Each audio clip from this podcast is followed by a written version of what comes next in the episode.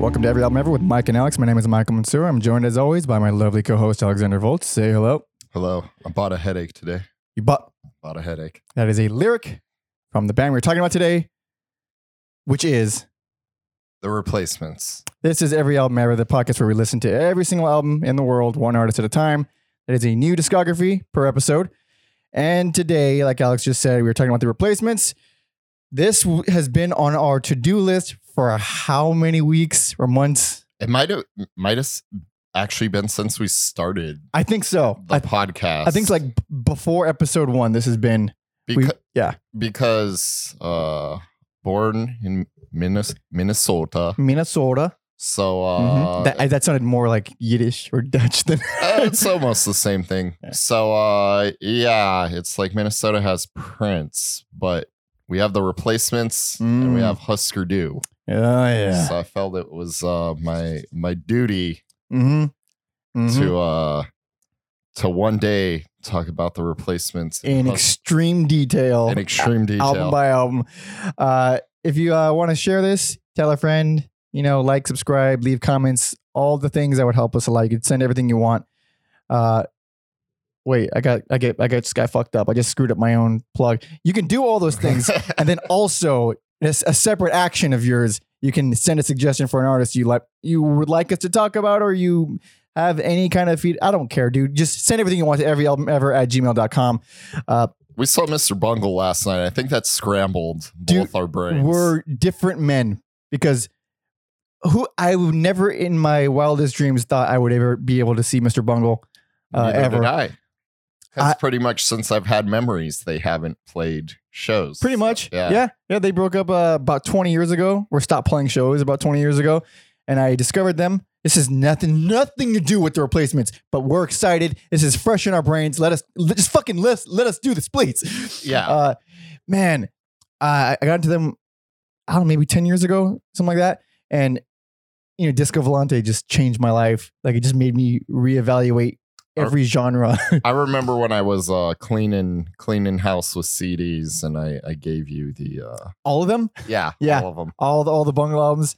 Uh, uh, I'd already ha- like heard them, but having them is a different story. Having them is different. Yeah, it's nice you- to have. You're one of the few people left who still appreciates CDs. So uh, I it's not because they're uh, a well aged it's medium. They're convenient. They're tiny. exact exactly all that, and you could skip tracks unlike tapes, and those are coming back for some fucking. uh, re- yeah, I don't fucking understand that. don't understand. Yeah. Uh, but also you can uh, listen to our replace not yeah we're back to replacements. This is so jarring. uh, our replacements playlist on Spotify. You can find links at everyalbumever.com as well as the descriptions of wherever you're listening or watching. And there's a, there's a playlist associated with every single episode that we've done. So please go listen to those. Uh, Instagram, find me at Pope Joseph Ventura, Alex at. Mother puncture. Oh, okay. We should jump into it. We're, we're, we're fucking speeding through this shit. I know this is going quick. Uh, I always feel like I'm forgetting something. I'll remember later when it's too late. Uh, but fuck it, why not? Oh, okay, plug- personal everything. backstory with, with the placements. Uh, Wha- What's what's what is your? How have you been a fan, or how long have you been a fan, or are you a fan? Yeah, so I wouldn't call myself a huge replacements fan. I basically only like listen to these two records if you're watching the video. Uh, yep, yep. Uh, And that's that is uh, for listeners. Let it be, and Pleased to Meet Me. And um yeah, it's just always been one of those bands where like I want to sit down and give them the proper time. I don't want to like throw it on in the background. And this podcast was the perfect excuse to do that with many bands. Mm-hmm. Many. So uh yeah, I remember I had, like a friend who listened to them in high school and I just didn't like pay them too much mind and then the person or the band? the band Okay. and now I don't pay the person much mind. Alrighty. Uh, yeah, and then one day I forget how I heard uh Satisfy and that this Was it in the movie Airhead starring Brendan Fraser, Steve Buscemi, and Adam Sandler? no, it wasn't. Are you sure? I'm That's pretty why I first heard it. Really? Oh fuck I yeah! didn't even know that was in oh, Airheads. oh, it is. Oh, it is. One day, whatever. It's a one good day, ass movie. It's a good ass movie. It's a good ass song. One day I heard it. This hit me in the feels. It just Oh, like yeah. fucked me up. so. I'm satisfied. Spot. Yeah. Um. I'm so sorry. And then yeah, and also I think I was like in an airport after that, like in Minnesota, and it was like a this skimping through a book like famous bands from Minnesota, and like there aren't any, and then it was like the replacements and Husker Du And you got a yeah atmosphere. He's from Minneapolis. atmosphere. Actually, he cites the replacements quite a bit, and it, I, like I'm sure it's fucking exclusively because they're from Minnesota. Because Yeah. I don't hear a whole lot of at, uh, replacements in atmosphere's music. To be personally, I don't hear it. Well, I'm sure they like, you know, laid down the groundwork for some uh D- DIY Yeah, yeah. They they're stuff. they began with the punk scene first album uh overview for all their albums it's uh seven albums uh i'm gonna be talking about the stink ep if that's okay with you The the what? the stink ep Oh, okay, yeah, that's fine. so so seven albums one ep pretty much. Uh first album was in 1981 the last one was in 1990 is that all correct? I'm not looking at my notes. That's all Yes, memory. Okay. Yes. so they they started out with the punk scene uh Form 79. yeah that's about as punk as it gets. Yeah. Uh, Called uh, Dog Breath. dog god damn it. It's fucking stupid. Okay. I didn't know that. So also this band is kind they are like addicts and alcoholics. I And yeah. that's a theme that continues throughout most of their career. so I've been a fan of theirs for a long, long time, and I I listened to more than you, but not the whole discography. And I did a deep Mhm. dive, and uh, I discovered just didn't discover them. I was I was told to buy their album by my brother. Like he said, Like Buy this album. does. yeah, and it wasn't like he was a fan, and then I I got it by. He was like. You you buy this album. I don't want Mhm. to buy it. You buy this album. You listen to this band. And I was like, oh, all right. So I did. I bought that little album, Let It Be over there. And uh, it was at an impression wage. He was like 13, 13 years old, which is like, Dude, I wish uh no, I'll save it for the anyways. but it was like, you know, prime angsty, what am I, what's happening to my body and my life kind of years. And this, uh, you know, the band holds a place in my heart. And I, I did a lot of, not a lot of reading, but I did uh, read their chapter on, their chapter in Our Band Could Be Your Life. And it's devastating. I don't, Is it shit? I for I forgot a lot of it, but it's one of the most heartbreaking band stories I've ever heard. It's just fuck, man. It's and- by by the the the, end of this discography, I'm listening to the last album. Like, it's that that lingering knowledge is kind of like bleeding into me listening to the album. I'm getting sadder as I'm listening to the Mhm. album. Uh, but fascinating band, good band, uh, influential, but people probably don't know them by name no, for sure they don't. they sound like a lot of things people tried to be. Yeah, Yeah. I uh on quite on quite a few notes I wrote sound Sounds know, like XYZ. yeah, sounds yeah. like someone who made more money than they did. Yes. Most definitely. Yes. Uh, so let jump. Let's jump into it. Let's do it. All right. Well, fuck it. Let's do it. So 1981. Sorry, Ma. Forgot to take out the trash.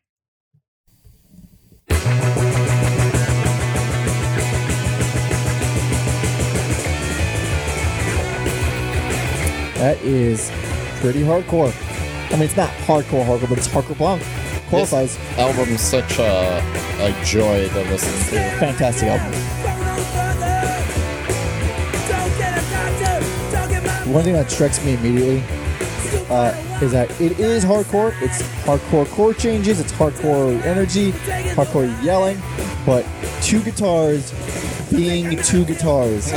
They're not just all over each other. You can- there's one in each ear. You can hear what they're doing. They, they play with different interplay stuff as the album goes on. And the bass player knows how to play a little bit. Yeah, for being uh, drunk a lot. Yep. They're real solid on these. Uh, All right. Y- yeah, uh, real, real drunk, uh, for sure, but solid. Yeah, indeed. real good. Uh, like you said, the two guitars. I feel like you get some unique uh, solos that you don't normally hear in punk music. Um, Yeah, it's it was especially in '81, real uncommon to hear two guitars playing two different things. mhm. um, and then yeah, West Westernberg's or Westerberg. Westerberg. Yeah. Uh Paul Westerberg, singer, guitarist, uh, main dude, pretty much. yeah, Yeah. I love I love his vocals. Oh, yeah, they're they're phen- actually they're not as like on the verge of cracking and breaking on this album as we'll see later on, but Yeah. they're still so real good. the members.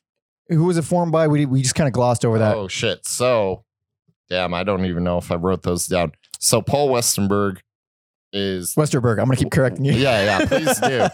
is the main guy. And then is there someone It's named Bob S- Sitson? Uh, spell that. S T I N S O N. Uh, Stin- Stinson. Oh, that's the bass Stinson. player. That's that's the dude who's crazy, crazy druggy. Second guitar player. Second time. Wait, what? He was the second. Oh, okay, yeah, okay, okay. Yeah. So he's Or- or he's lead. Okay, And then uh, his brother His- Tommy his little brother, right? is the bass player. Like much younger brother. yeah, and Yeah. then Chris Mars for the drums. But we'll go through some uh, lineup changes. Yeah, yeah. And But- I, I did write those down, but I did not write the. Uh, Okay, so you kn- uh, that's pretty important though. Just Paul bringing in his little brother. well, yeah, uh, they formed without. Uh, they were a band before Yeah. Uh, what Paul? Wait, Westerberg. before Westerberg Yeah. joined. oh, I didn't know that. Yeah, that. yeah, that's when they were like dog breath, and then they. um, Oh, he's like, you know what? First things first. Who came up with that name? I'm gonna murder you. Well, he kind of like, yeah, put them in line because, like I said, they're alcoholics. And it was like the music was an afterthought. It was like, oh, well, we can get together and say we're playing in a band, but we're just use it as an excuse Oh, to get dude, yeah. drunk. And then uh, I'm sure there was some drug usage. And uh, Paul was the one who, like, no, we got to play this till it sounds good, even if we're drunk. Even if we're drunk, we're not gonna stop drinking. We're not going to, that'd be absurd. It's that'd ridiculous. be ridiculous. How dare it? How dare you even fathom that? I'm not a commie. Jesus Christ, man. So I don't remember how old Tommy was, but I remember he was super young, like Didn't way he- younger than he should be, playing in a band with his older brother doing drugs. Yeah. Also, I might be wrong. Didn't he? Isn't he the one who wrote "I Hate Music"? I don't know, but I do remember that song. I might be wrong. I think like he's the one who wrote "I Hate Music," and it was just because he was like so young, and he. Mhm. And even though there's a lot of dicking around in this band, There's a lot of dicking around in the band. but yeah, it's like he wants to be with people his own age, and he just Ah, That's sad because I know he brought him in the band uh, to keep him out of trouble, pretty much. Because Mhm. and and that they are trouble. and that's what made me the most sad. It's like he brought his little brother to join the band to keep him out of trouble, and then everything went to shit. Yeah. And all the drugs, all the booze. Mhm. It's fucking depressing. Yeah, Ah, but good album, great Good- album. real good album. Uh, kind of reminds me of uh, Black Flag, which we did a few episodes ago. Episode twenty four. And Yes. uh, yeah, where it's like they're real good at punk music, but they're just destined to do Yeah. other things. You can hear it already. You can. Yeah. Uh, well, what's what's the one I'm thinking of? Uh, I can't read this fucking font. Kick your door down. I sounds like- so wrote that as a standout track. It's beautiful, but it sounds like you know later era replacements. It sounds like a, like one of their what the the sound they're known for. Mhm. Uh, sore thumb on this album It doesn't make any sense with this album, but it's fucking great. Yeah, Kick Your Door Down also sounds like it's from the perspective of like a shitty dad or Mhm. stepdad. Mm-hmm. So I'm like, that is a real angsty song. Otto, super fucking fun Oh right. track. I don't know why punks don't latch more to that song because it's like, what, what else do you guys want from a? I don't know. It's a weird community. It's I'm not as snarly, and it's it's I'm just very Gonna, pretty. I'm play it for the. Uh,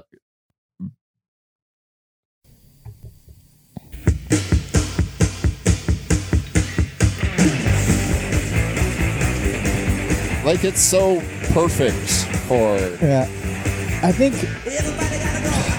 it's, it's a cool song. yeah it's Yeah, I did that. Uh, you know, it doesn't.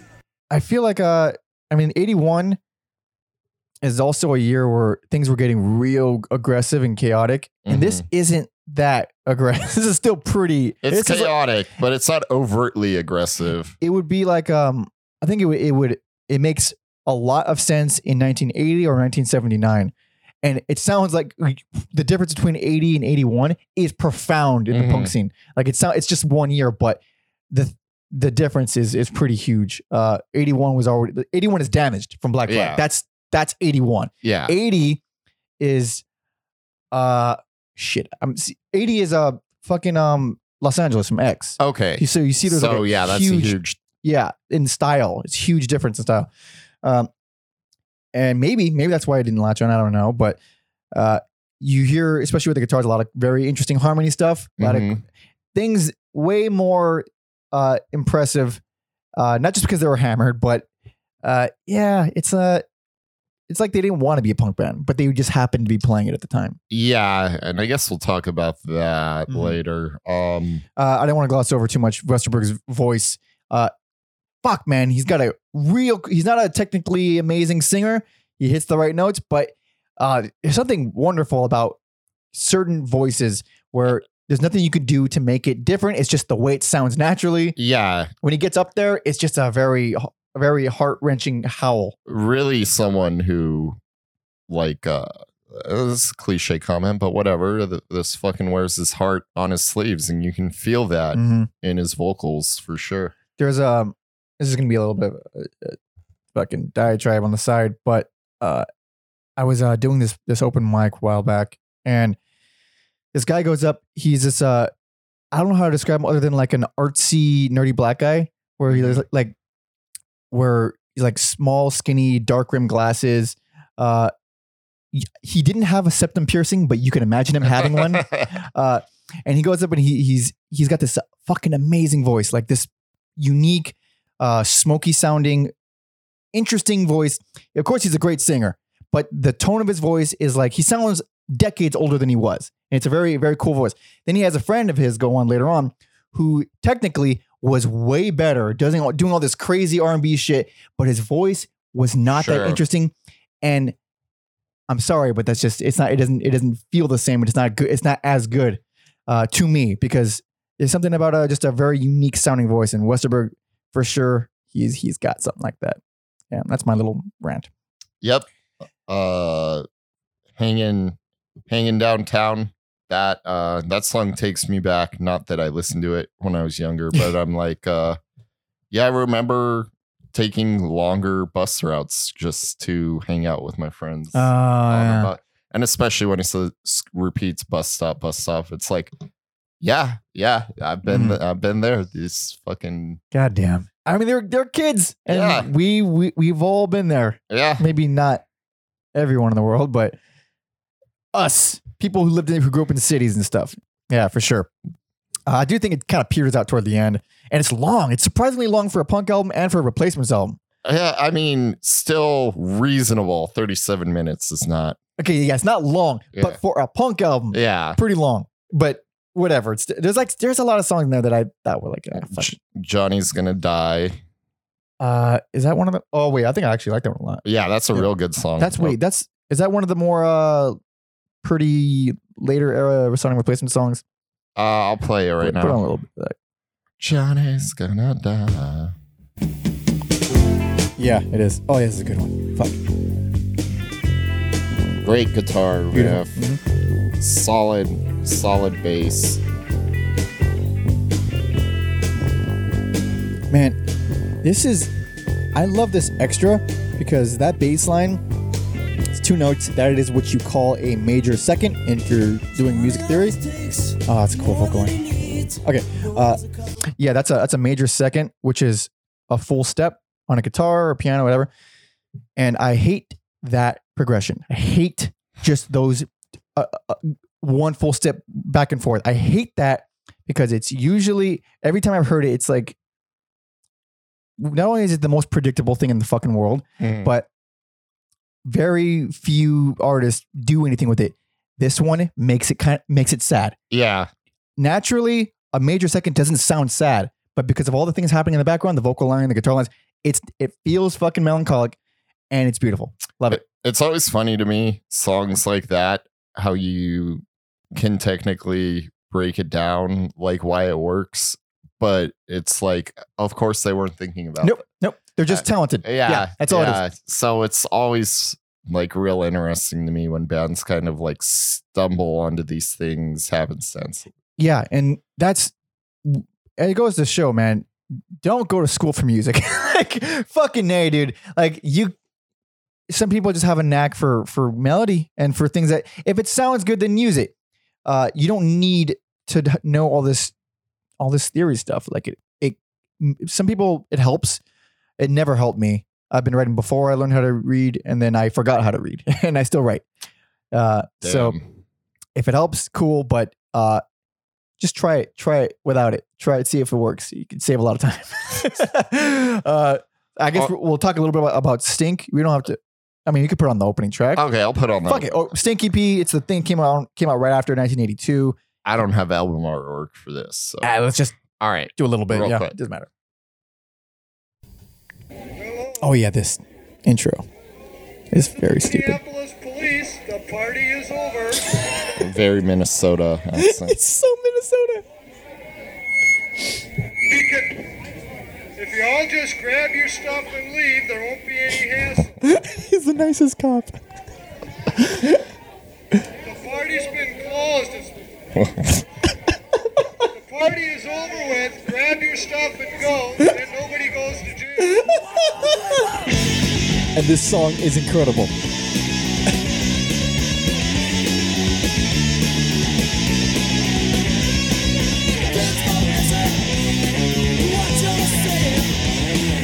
Oh, great, great guitar lines.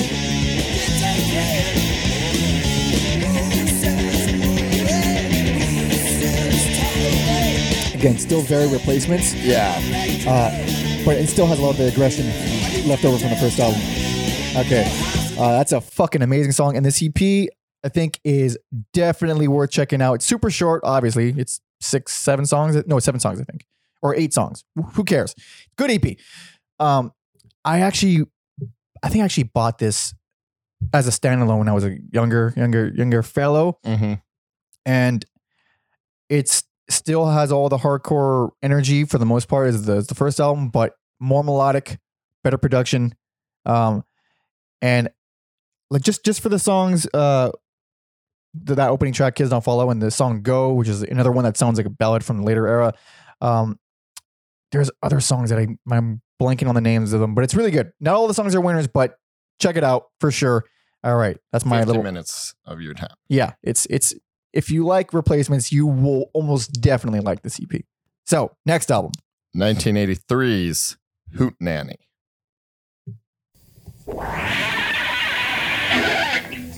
Hootenanny and E. Oh, well,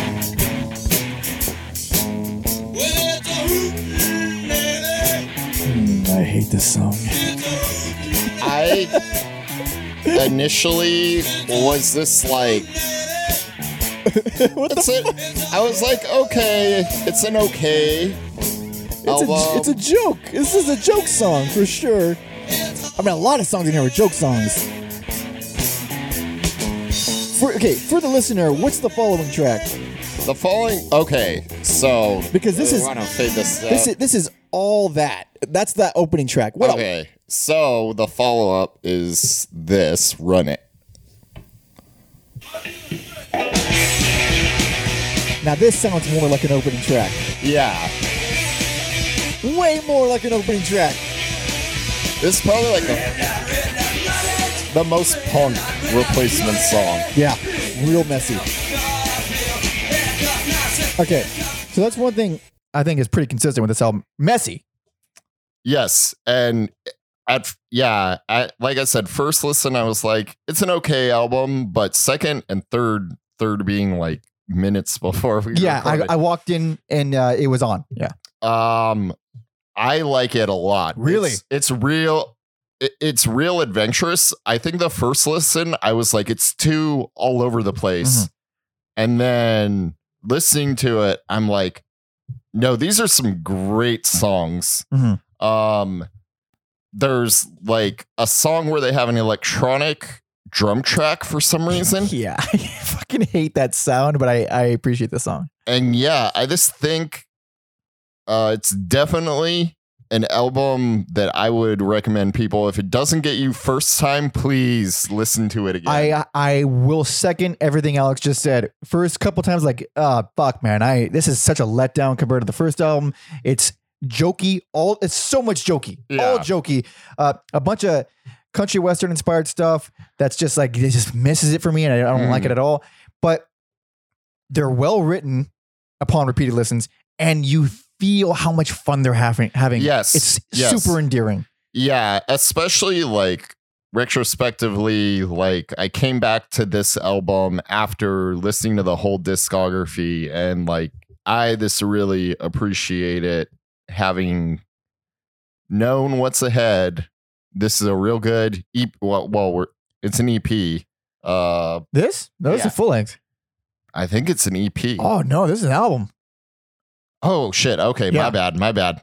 Why did I think it was an EP? That's Whatever. a big ass EP. If that's, What I mean, it's still sh- short, shorter than most albums. Probably. What is it like? Thirty minutes? you know, we did the repl- or the Minutemen, and that's just screwed up my sense of what albums and EPs. Dude, it's such a loose definition.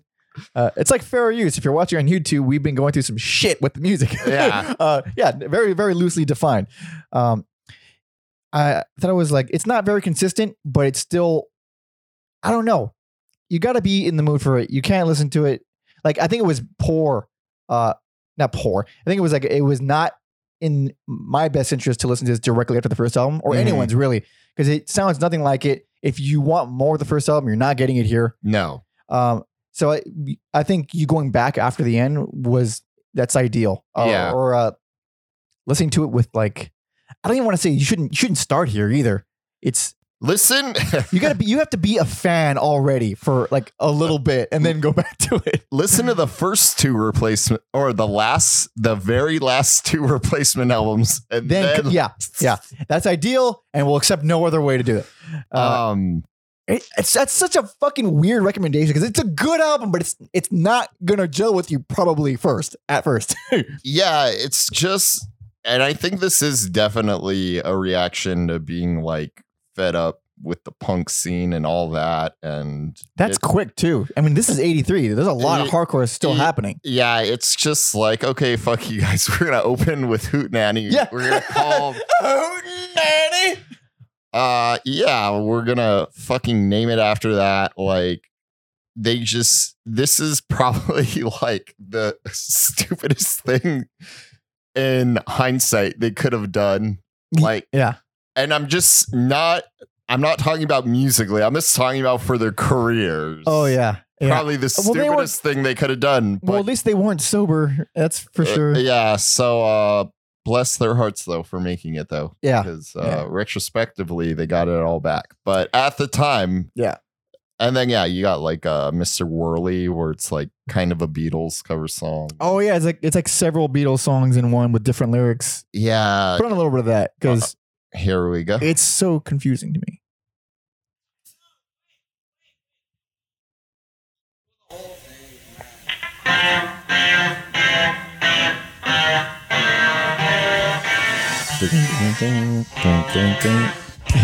I love how it just seems out of tune.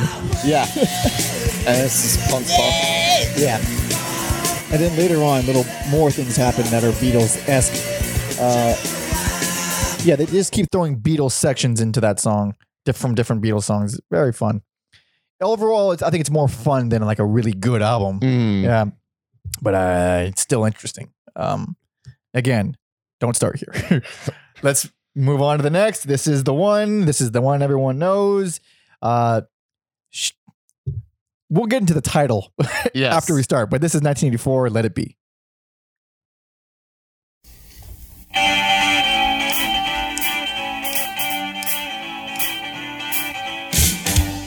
Every time I hear this song, a part of me changes. Yeah. If I hear it on the radio, I'm all of a sudden in a good mood. And I don't listen to the radio, but like if I'm around a radio, Sure. I'm gonna shut up.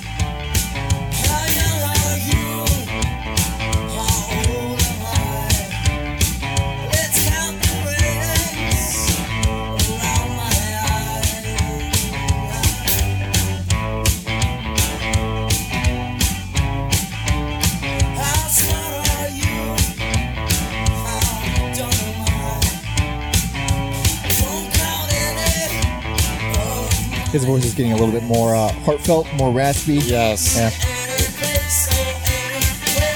That bass line, dude. That's just such an interesting bass line. Uh, let's talk. Nothing controversial here. Best personal favorite. Best personal favorite. And I didn't fucking want to. I didn't want to. God damn it. No, no. I really didn't want to, and it came down to the wire. I almost didn't give it best. hmm Uh, it was always going to be my personal favorite because this is the first album I heard when I was 13 years old. It Mhm. changed me, and it holds up so well. It holds up so goddamn well. Yeah, there's a reason it's considered a classic. Um, I earlier when you were talking about like you had this album when you were younger, I really, really wish I had this album when I was younger because it's so, it's so perfect. E- even like as an adult, like even though I didn't wasn't listening to it as a teenager, like even listening to it now, some of like the lyrics, Mhm. s- much like I said earlier on um hanging downtown, like the lyrics just kind of take me take me back and remind me of very specific Mhm. scenarios.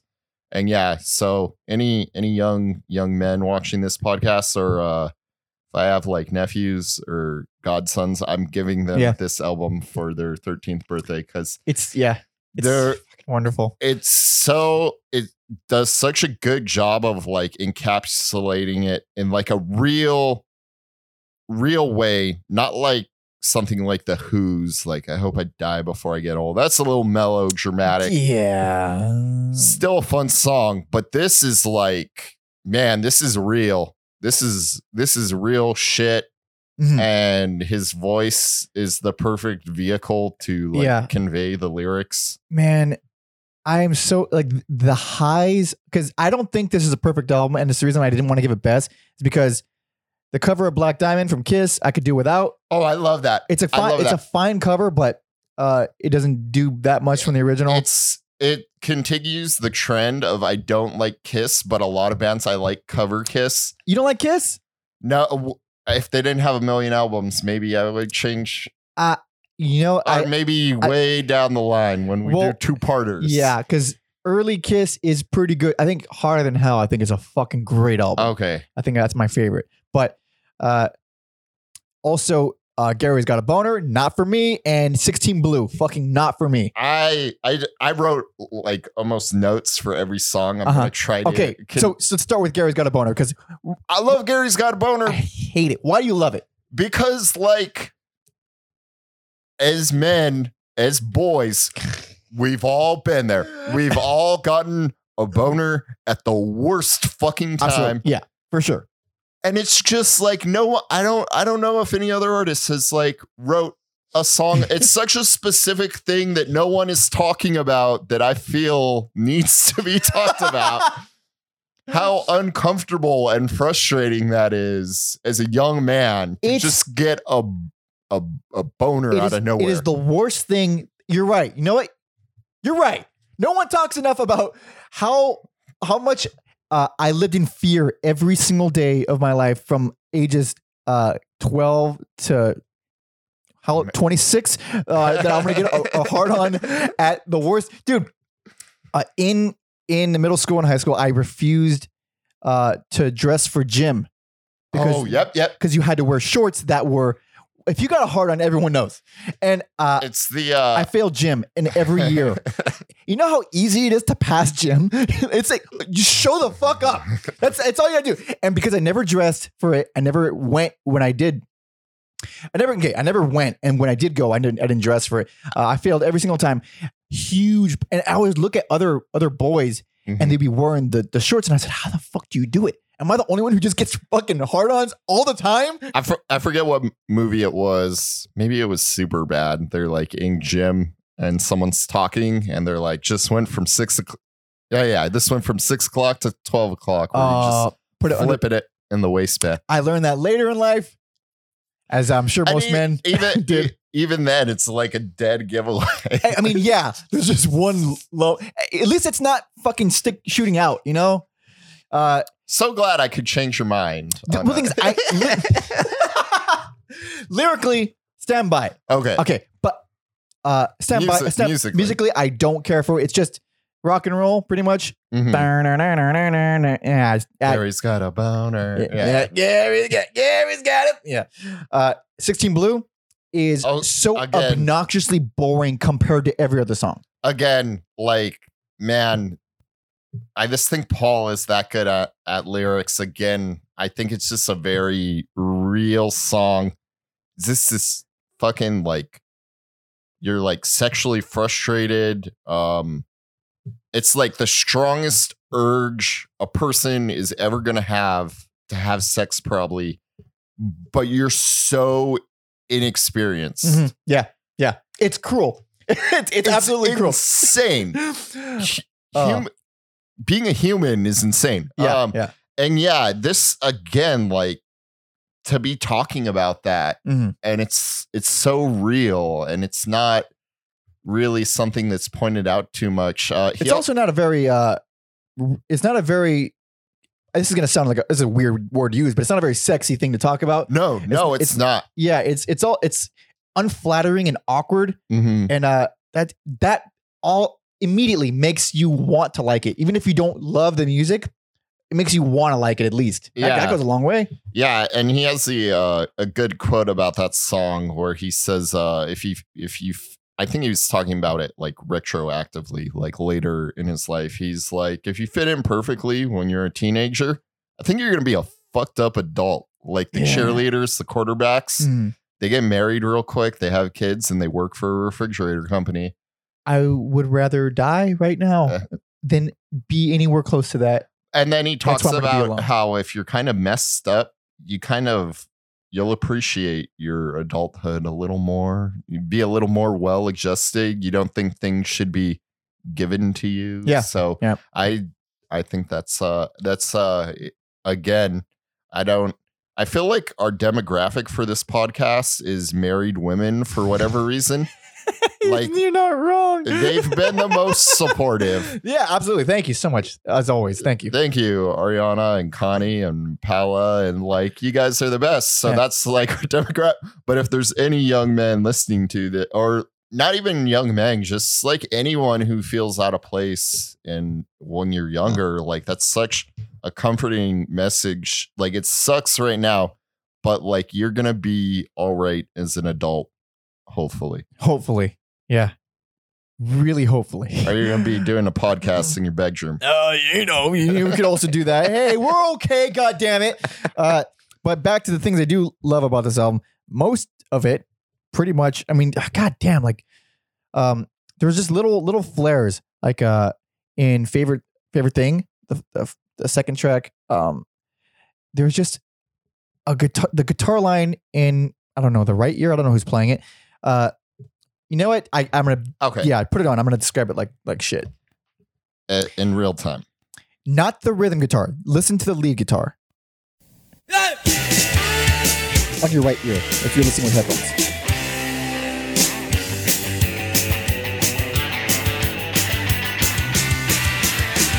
I love the way they play off each other too. Yeah.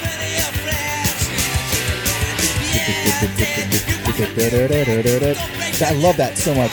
Okay. Uh, it's just, it's so subtle. He's no, none of them are doing leads at the same time as each other. Mhm. It's always trading off. It's very smart. It's very well done, and it's also really easy to listen to.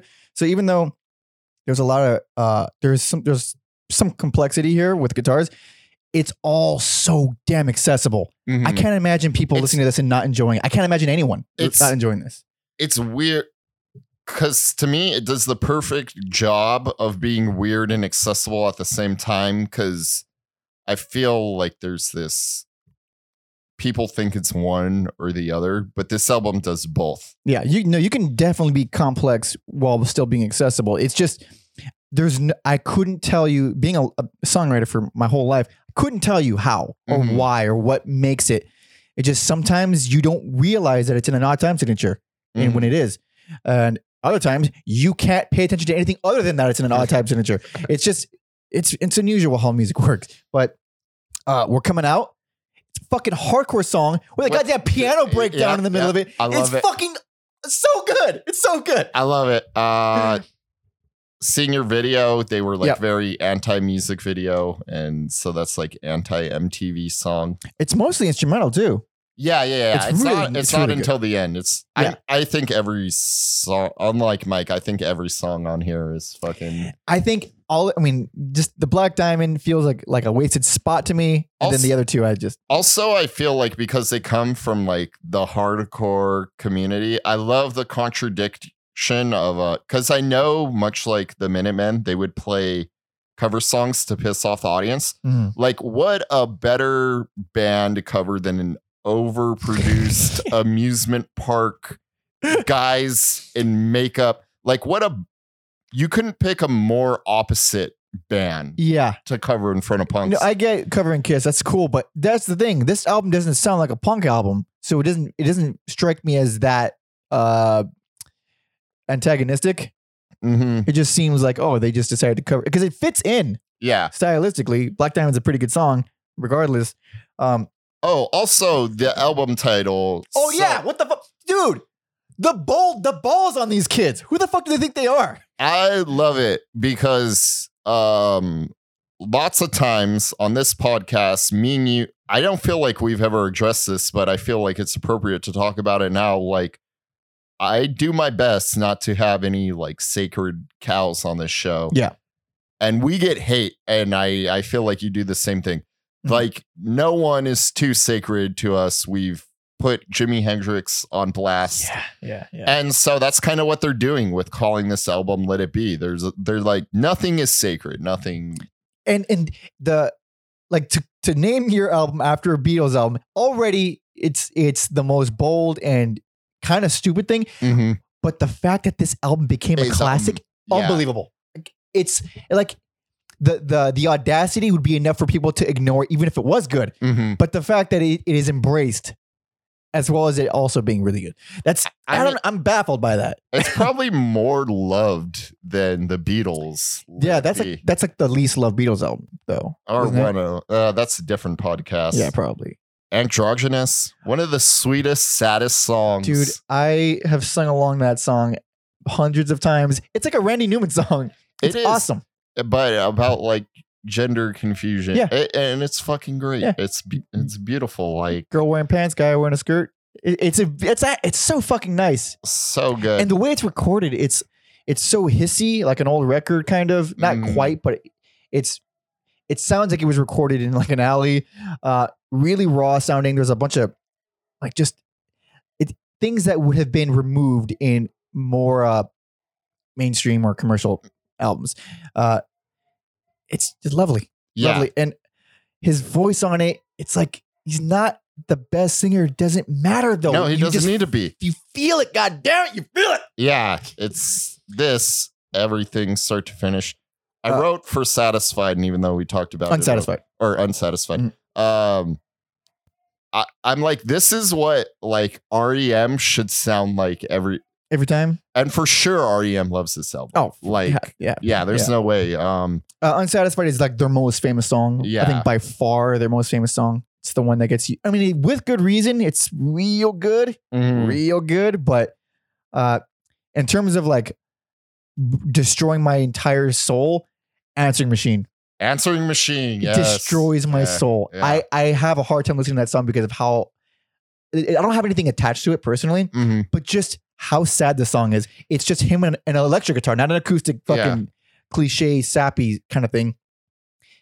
Just Westerberg electric guitar howling about how he doesn't want to talk to an answering machine when he misses someone. Like It's such a It's- uh, weird like character quirk. Like he's like, I just rather have the fucking phone ring Yeah. forever. Like I can't imagine what the dude thinks about like social media and like where we're at now Yeah. because he was like, I just fucking hate technology. ah, I uh he must be living in a nightmare world Mhm. right now if he hates answering machines. it's funny how uh, certain songs on this album will come up in like the most random parts in the world for me. And uh, I remember, uh, I think I was uh, oh, a couple years ago, I, I went to hang out with like an old coworker in like a pool hall or something like that, some bar. And I was listening to, I, I hadn't heard this album in so long, and I was listening to it on the way over to pick her up or whatever. and I was like, yeah, this this album is fucking amazing. And then I we get to the pool hall, and then Answer Machine comes on on the radio. I was like, oh my god, the the world, the universe, oh my god. But I didn't want to give it best because I still have problems with those three songs, and I don't think it's like perfect. Mhm. Uh, but the highs on this album, they've Are never been high. high. They're so high uh, that everyone should start here. If they don't like this album, I couldn't imagine you not liking it. But if you don't, then don't listen to anything else. You're done. You're done. Excommunicado. Yeah. Okay. Uh, so where are we at now? Now we're at the following year, 1985. Tim.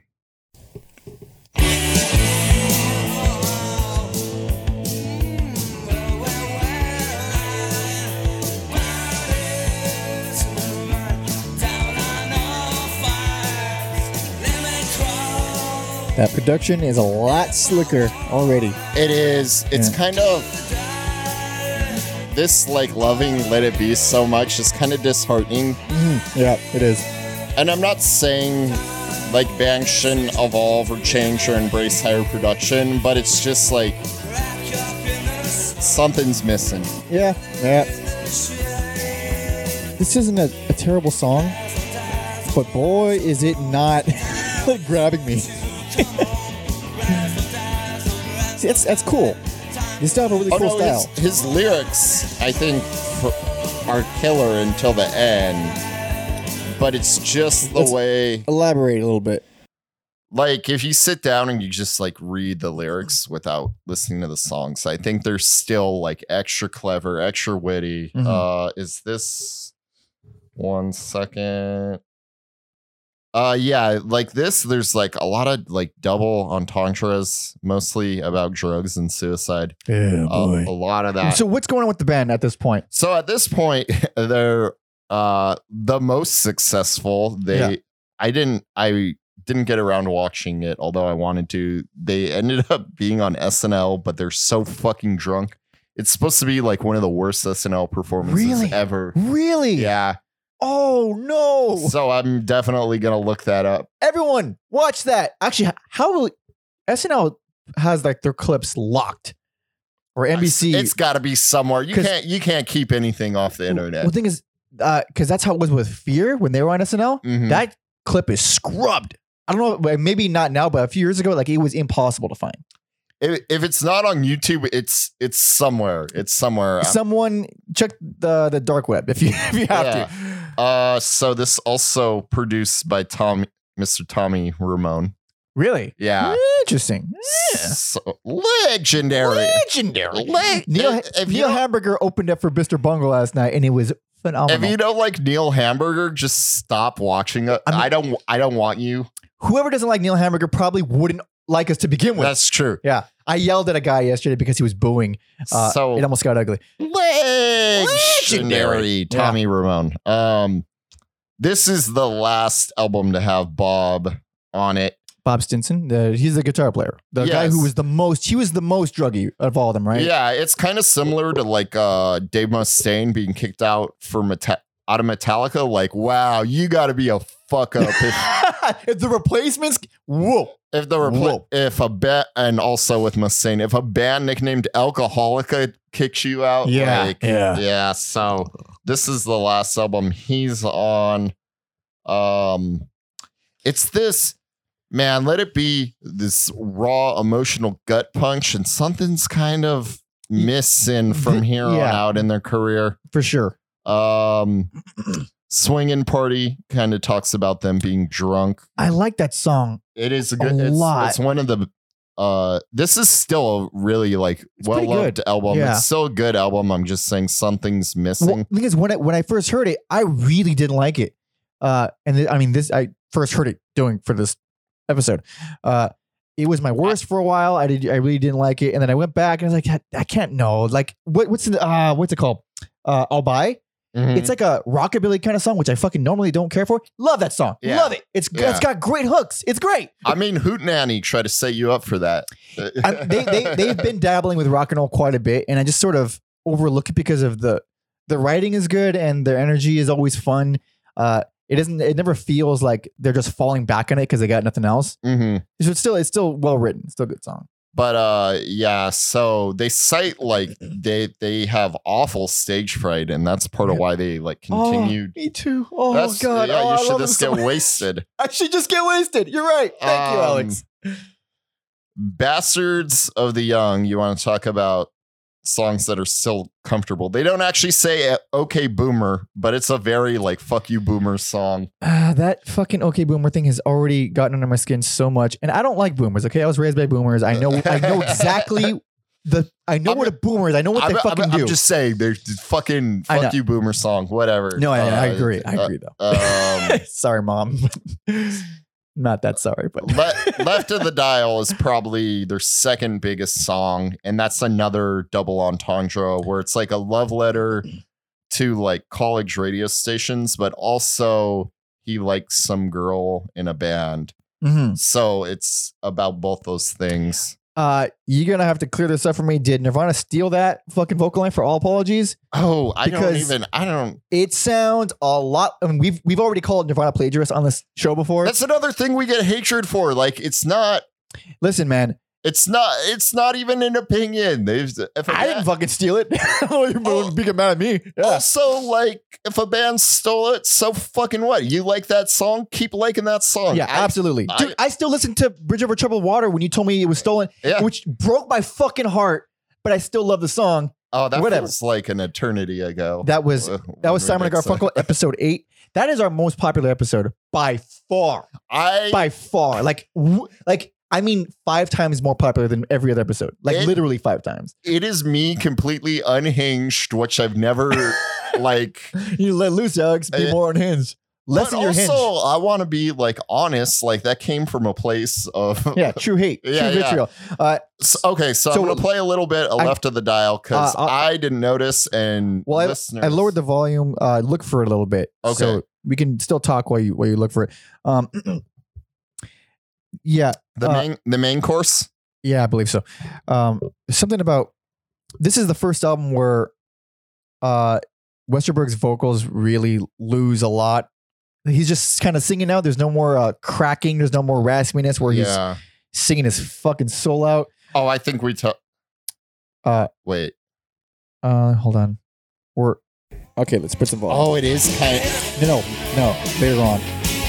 Let's uh let's jump ahead a little bit. Okay. A little bit more? No, jump more. You're not talking about this. nope. All right. That sounds exactly like Nirvana already. Okay, back. We're, I'm gonna stop lowering the volume just so that already sounds like Nirvana, but that's not what I'm talking about. yeah, So do more. it kind of sounds like he's the one. Who Yeah, likes it sounds exactly like In Bloom, but this, for all apologies, not this. Uh, it's a vocal line.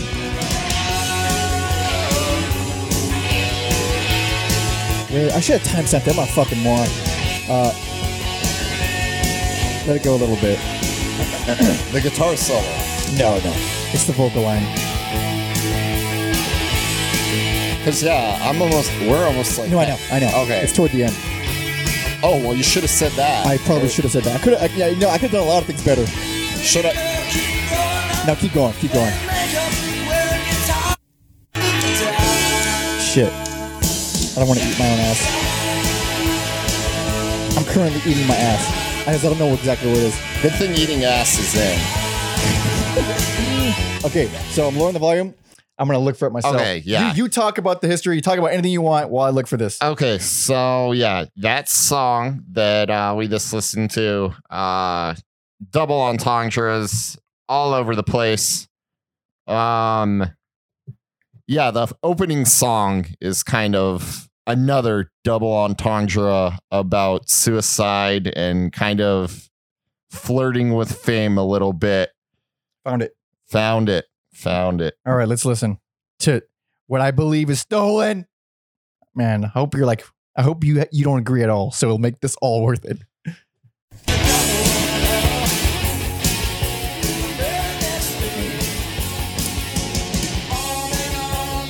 That.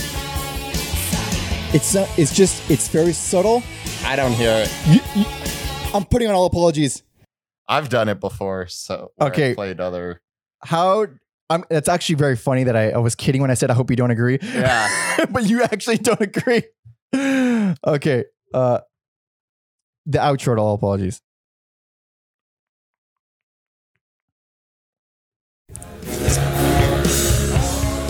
Okay, I hear what you're talking You hear what I'm talking about? But to me, it's so. I don't want to say generic.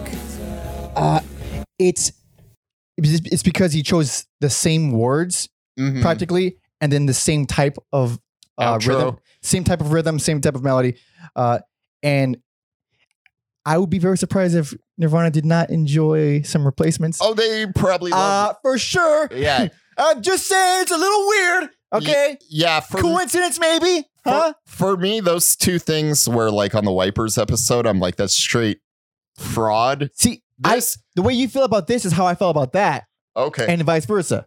So I feel this is straight straight fraud. yeah. Whereas before I was like, that's uh, it's maybe he was just heavily influenced. So yeah, I feel like this is more Heavily so, influenced? Okay, all right. Bring on the hatred, motherfuckers. Yeah. So that's that's this thing with a hatred with with a topic like this.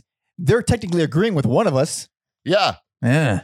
yeah, yeah. That's the other thing. Some some people will be like, "You guys are kooks," when they're clearly referencing one of us, Yeah. Yeah. Only one of us.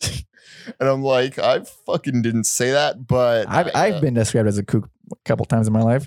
Uh, there's also many other bad things. But let's move on to the next album. This is two years later. This is Pleased to Meet Me. 1987, by the way. Some Uh, get some volume on that bitch. rockin'. Stinking fresh air. Yeah. 90 days in the electric chair. Step right What's funny is they have a song called "Nevermind" on there. They do. Stolen! Stolen! No, it wasn't stolen.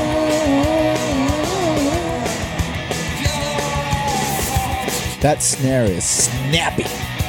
This whole production is so crisp and reverby and 80s.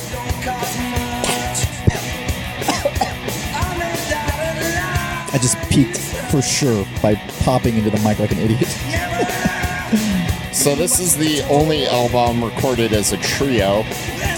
All right, let's uh, let's talk. Only album recorded as a trio. Mm-hmm. Um. Uh, Mr. Bob Stinson is now gone. Yep. Too drunk. Too drunk, they said. Too This- too high, they said. um. This was almost my best. This was really? I, was so I still kind of want to give it best because it's so consistent. It But- is It's the highs don't reach let it be though. That's why I can't. to me. I didn't have, even though I own it, like even back then, I didn't have like that aha moment with it yet. I just really enjoy it a lot. Mhm, mhm. It's real, real fucking good. The closest thing that, uh, the closest, excuse me, the song that gets closest to reaching uh, "Let It Be" levels for me is uh, shit, how do you, Alex Chil- Oh, Alex Chilton. also like so good. It's such a beautiful second track. It's perfect as the second track. It keeps up the energy. It's got this fucking killer main riff. Also, for some reason, I've been playing a lot of Guitar Hero lately. How is that the only replacement song Really? that made it in like Rock Band and Guitar Hero? Like, there's so many great, So many. So many. and not, not to say Alex Chilton isn't a great song, but like, why that one? I think it's fucking I think it's a great choice. You know, personally, I think it's a great Okay. choice. But no, there are plenty of others that should have also made it. Uh, but And also, yeah, they're kind of like the big star of punk rock music, so it's only fitting that they have a like love letter song to the guy from Big Star. um, I didn't even I don't even know who that was. It's Alex Chilton. See, I, Yeah, I don't yeah. know the guy's name. I don't know anything about the world. I'm a very sheltered individual. I actually have no Uh, idea. yeah, so we'll do like a big star episode one day Yeah, that because sounds like a good idea. actually. but yeah, that's kind I think he might also be on this album. I don't know why I didn't write that down. But uh yeah, obviously they love Big Star. I don't think they'd be the same band if they didn't love Big Star as much as they did. Mhm. You can hear a lot of Big Star influence. That uh I was mentioning a little bit about the production, how it's uh very 80s. There's a lot of reverb, especially on the snare. And I the snare is a very small snare. It sounds like a piccolo snare. I don't know if it is, but it's got a very, very poppy small sound, which is, uh, there's it's a very distinct sound, but I, it sounds like they're jacking up all the reverb on it to make it sound bigger, Mhm. which it doesn't sound bad, but it does sound very manufactured. I guess out of place. And, Yeah, like because uh, for my uh album I released like a couple years ago, my drummer used a piccolo snare, and he it's a very snappy sound, very small. it's made a lot for like drum fills and a lot of quickness. Um, I personally like big. Echoey snares, big sounding stuff, Yep. where it, there's less. T- you hit it less times, so every time you do hit it, it's very it has more of an impact. Um, but I I realize that like you can if you're using a piccolo snare, you ain't gonna get that. Just fucking Yep. accept that it's a small sound and work with that. Here it sounds like like these songs aren't fast songs. No, and then you got things like nightclub jitters. That's a beautiful song. It's like a nightclub song. It's very not not modern nightclub, but like a jazz nightclub. Yeah, yeah. And then uh, I'm gonna play a little bit of the ledge because, like, I, One? the legs. Uh-huh. I'm gonna play a little bit because I feel like just my words can't do it justice. I really enjoyed it a lot. Oh yeah, it's a good one. It's like great, like replacement guitars. It's like heartbreaking but upbeat. Yeah, yeah. So his voice still has a lot of that that soul, Mm-hmm. but it's it's not as uh ener- energetic or passionate as before. Yeah, it's not like on the brink of breaking. Yeah, yeah. He still has a really cool voice though, even when he's like toned down.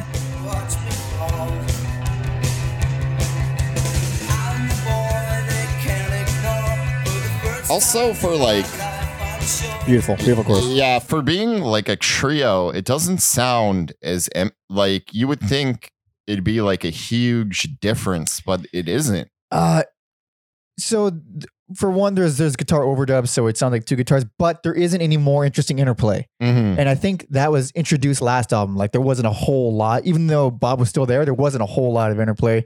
Uh, because like like we were saying, the the drop off from Let It Be to Tim is so like they stopped doing a lot of things. A lot of things were were gone, Mm-hmm. and the cool, interesting guitar interplay was already gone. So it doesn't feel like uh that jarring to not hear it here. Um, There's there's so many like random things here too. Like Red Red Wine is Yeah. not a cover song. it's not. No, I don't think it was, but it, I th- I saw on the first time I listened to this album forever ago. I was like, did they fucking cover? Also, which I didn't even realize the UB40 song is a cover song. wait, what? It's a Neil Diamond song. Which one?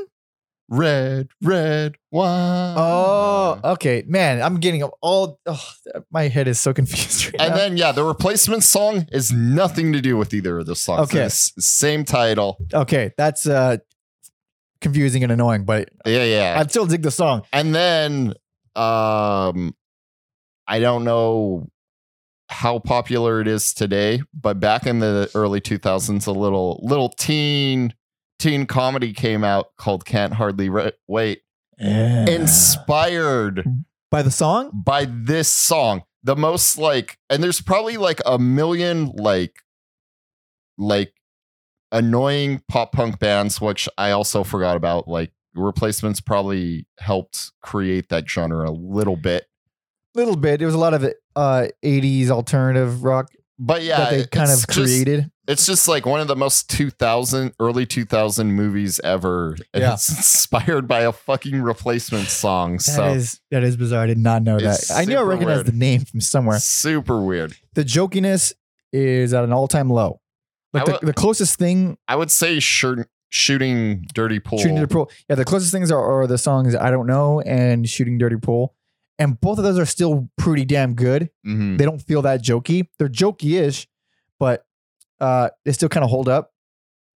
And I dig that. I think like the the the weakest song by far for me is Nevermind. Mhm. And even that one, it's it isn't it is it, I like it more than 16 Blue. Okay. Like so that's why like You're this, wrong. hey man, hey man, hey man. No, uh So like again, it doesn't reach the highs of Let It Be, but it also doesn't reach some of the lowest for me. Mhm. So it's just a solid album. If you look, I really want to give this best, but you need to start with Let It Be. Like if you haven't heard, you need you have to start with Let It Be, and then go to this one Mhm. because it's it's real damn good. I agree. Obviously, Yeah. So next, where are we at? now we're in 1989. This is "Don't Tell a Soul." Don't tell a soul to listen to this album. Are we gonna have a tribe called Quest? I think so.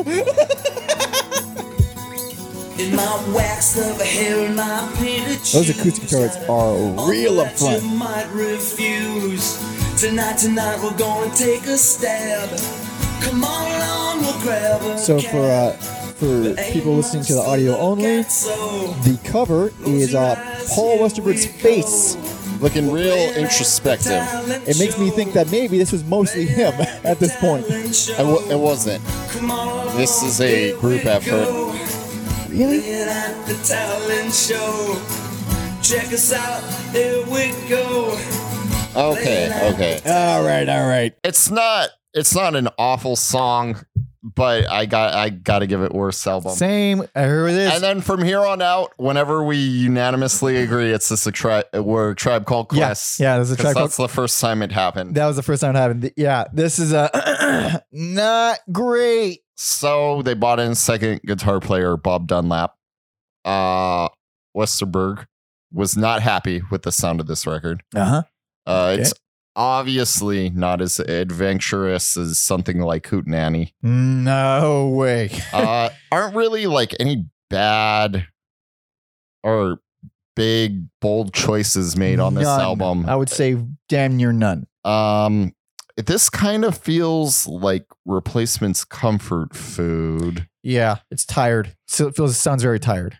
Um, will inherit the earth.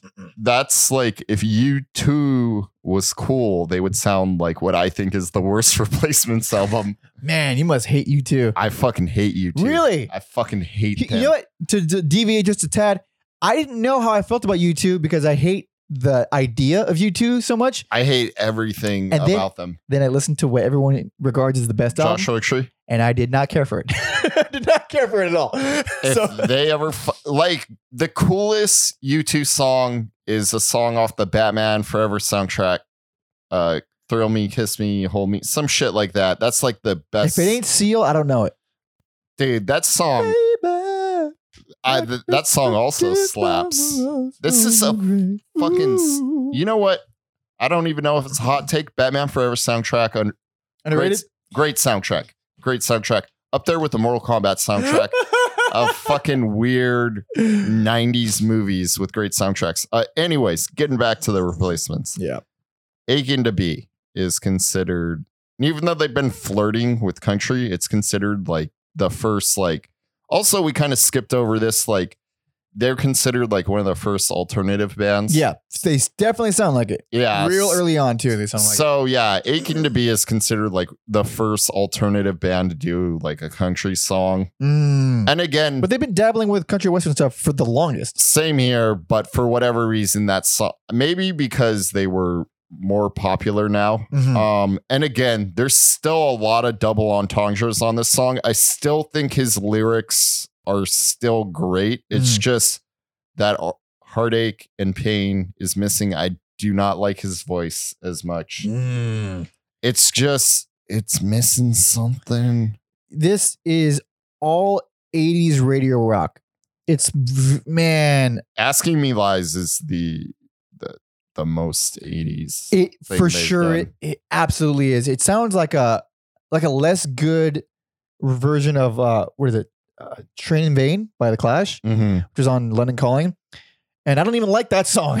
so uh, uh didn't do it for me. Like uh what's it what's, what's it called? I can't read it. Uh anywhere's better than here. Oh, that song! I got so excited because it's it starts off so Yep. abruptly, and I got excited, and then if this goes It- back, it is the standout track, and even then it's not that good. like- um, I think "I'll Be You" could have been like an earlier song, but it's just like it doesn't have the scratchy vocals. It doesn't have the dirty guitar. And I'm this again. I'm going to say it. I'm not.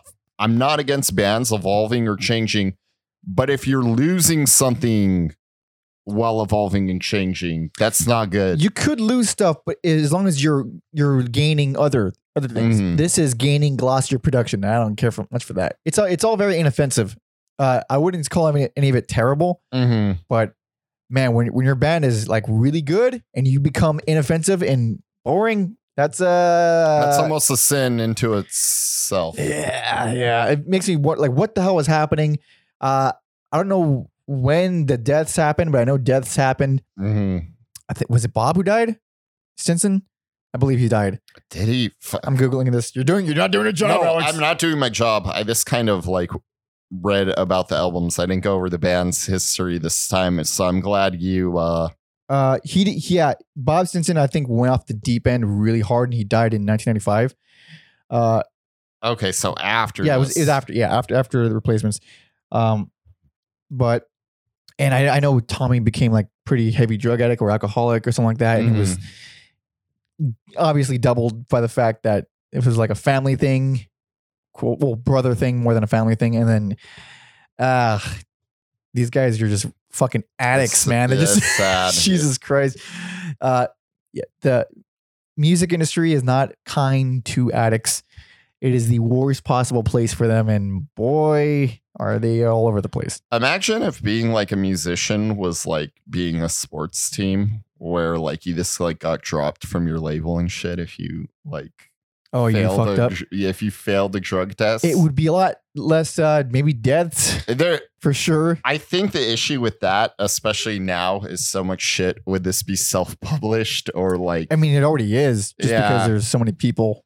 but yeah, I always thought it was interesting how we hold uh, athletes to a uh, different standard than Yeah, musicians and actors. It's very bizarre. it is interesting too because of how similar they are in terms of this the competitiveness, Mhm. the luck, the the millions of overpaid dollars Yes. per per musician and player.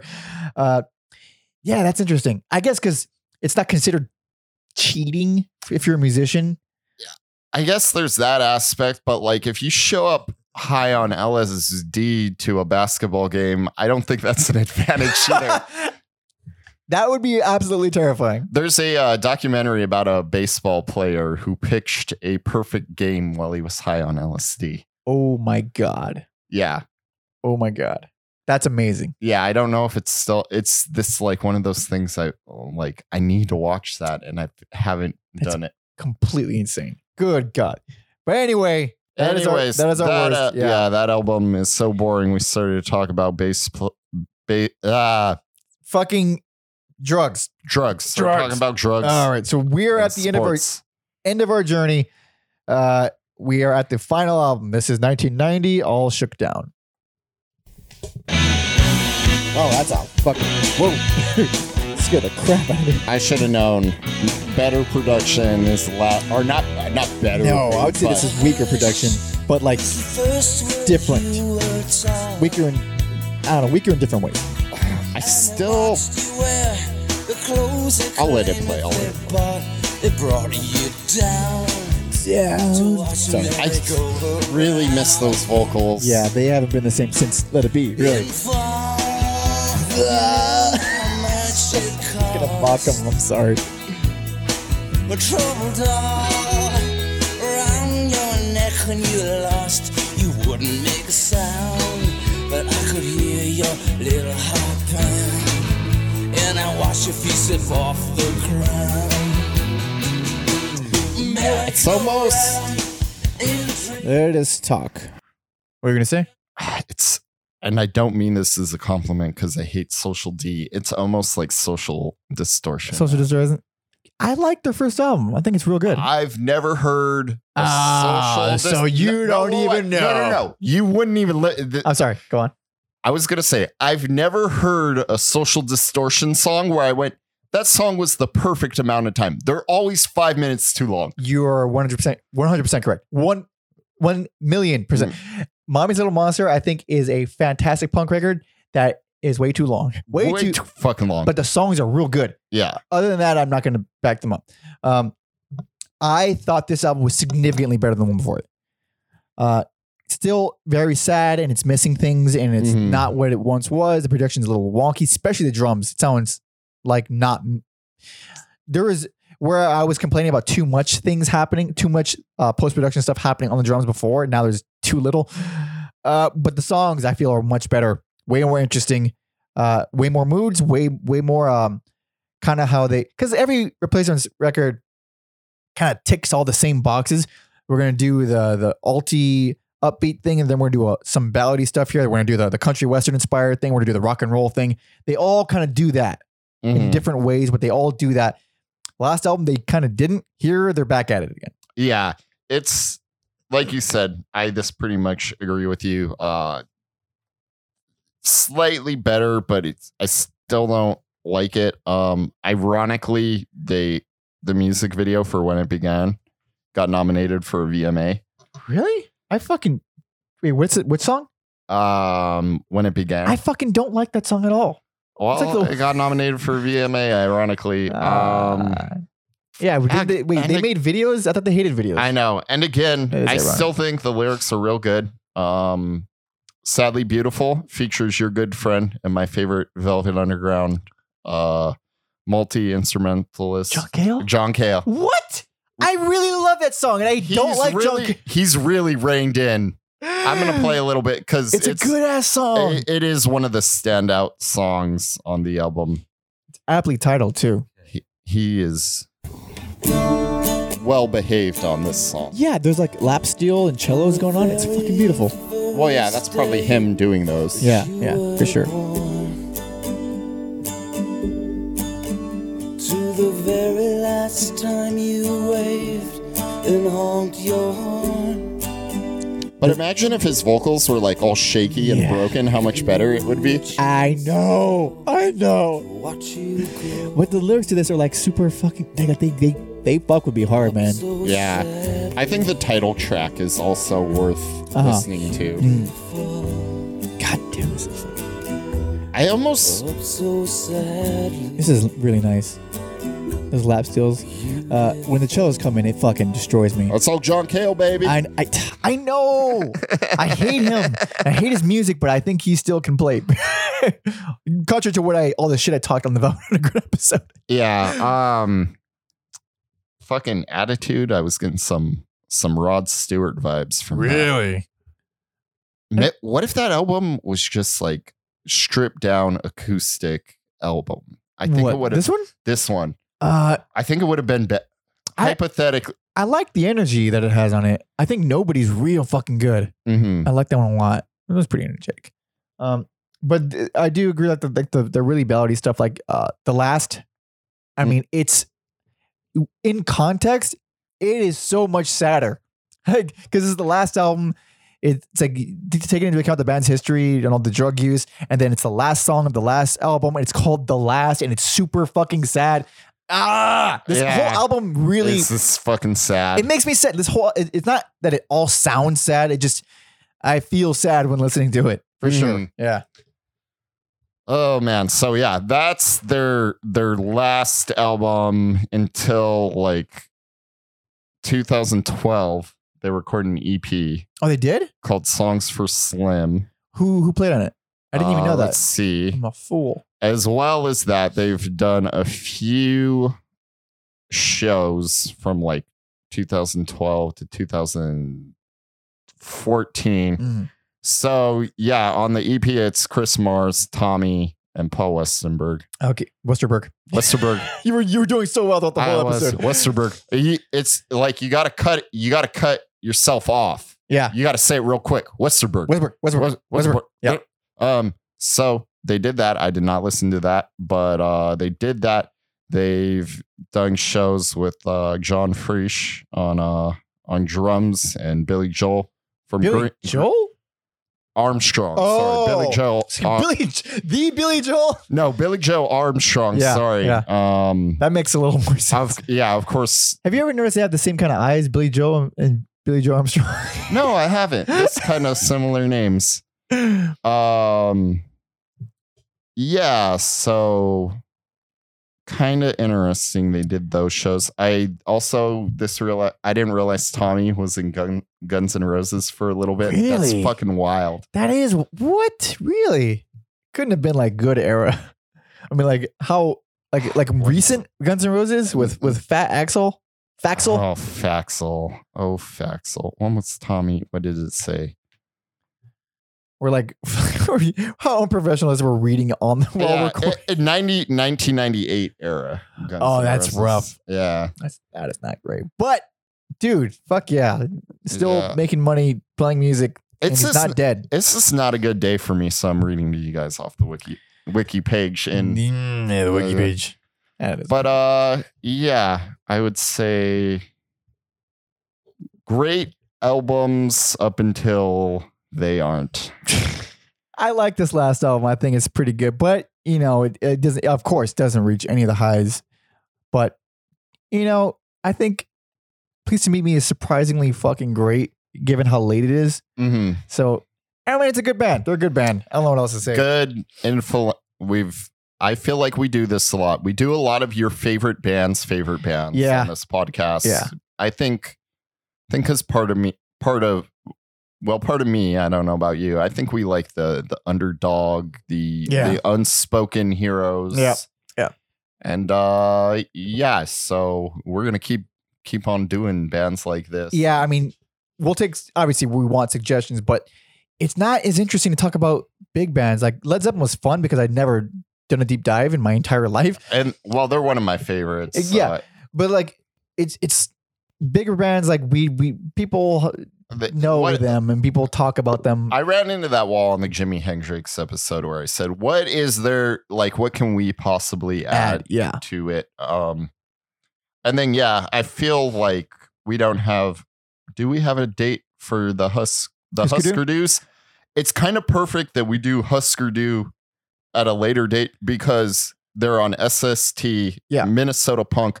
What a better way to like cap it off is like they kind of tie in a few threads we have going on through Yeah. the podcast. SST Minnesota. yeah, uh, so, they're coming actually real soon. Who's Good's coming out real soon. So yeah, keep an eye out for the uh, again. They're kind of like uh cousin. It, like I said, they kind of tie in some threads we've we've Yeah. talked about. So they're kind of like cousins and cut from the same cloth as uh Black Flag and the Replacements. Yeah. So Uh, so thank you again. Actually, no, let's recap before I we got to recap. We got the everything. most boring recap ever. Oh yeah, our picks, both of our picks. What's our best album, Alex? that would be Let It Be. We're basic bitches on this podcast. 1984. It's still so good. I still think everyone should listen to Please Pleased to Meet Me, but let it be. You got it. If you don't know, start there. It's real beautiful. Also, because their beautiful. picks are boring. I also their first their first album. Sorry, ma, forgot to take out the trash. Yep. And Hootenanny and Tim are also. Do and the Stink EP, stink. Oh yeah, It's it's real good too. Real good.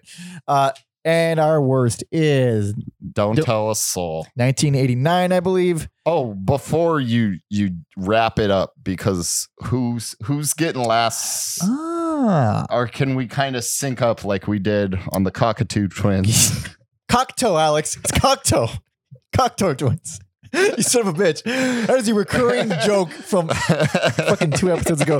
Uh, okay, so in my hmm, just all right, just off the top of your head, what song? do I do I feel? What song do I feel? I might feel it too. Uh, in because I I don't want to cry, but it in my heart it's answering machine. Okay, you know what? I'm fine with that. Which I'm one, fi- which one were you thinking? See, no, I'm all over the place. Uh-huh. Like I, th- no, I think it, it's got to go to you because I want to play a million. Songs. Okay. All right. So thank you so much for listening and watching. Uh, if you like us, share, like, subscribe, leave reviews, comments, all the things that will help quite a bit. And uh, you want to suggest an artist for us to talk about, bicker about, disagree about, fight about, send all that to everyalbumever at gmail.com. And uh, check out the replacements playlist on Spotify. There should be a link in the description of wherever you're listening and watching, as well as everyalbumever.com. Ah, so like I just said, we're going to be putting on answering machine from Let It Be. It is bring out the tissues. It's a it's a fucking good one. It's real good. Uh, and I love this band. And thank you all so much for supporting and all the things. We enjoy what we're doing. Holy shit, it's nighttime now. We started when it was daytime. This is a long episode, I feel like. I have no idea how long it is. Yeah. Uh, so thank you for listening. See ya.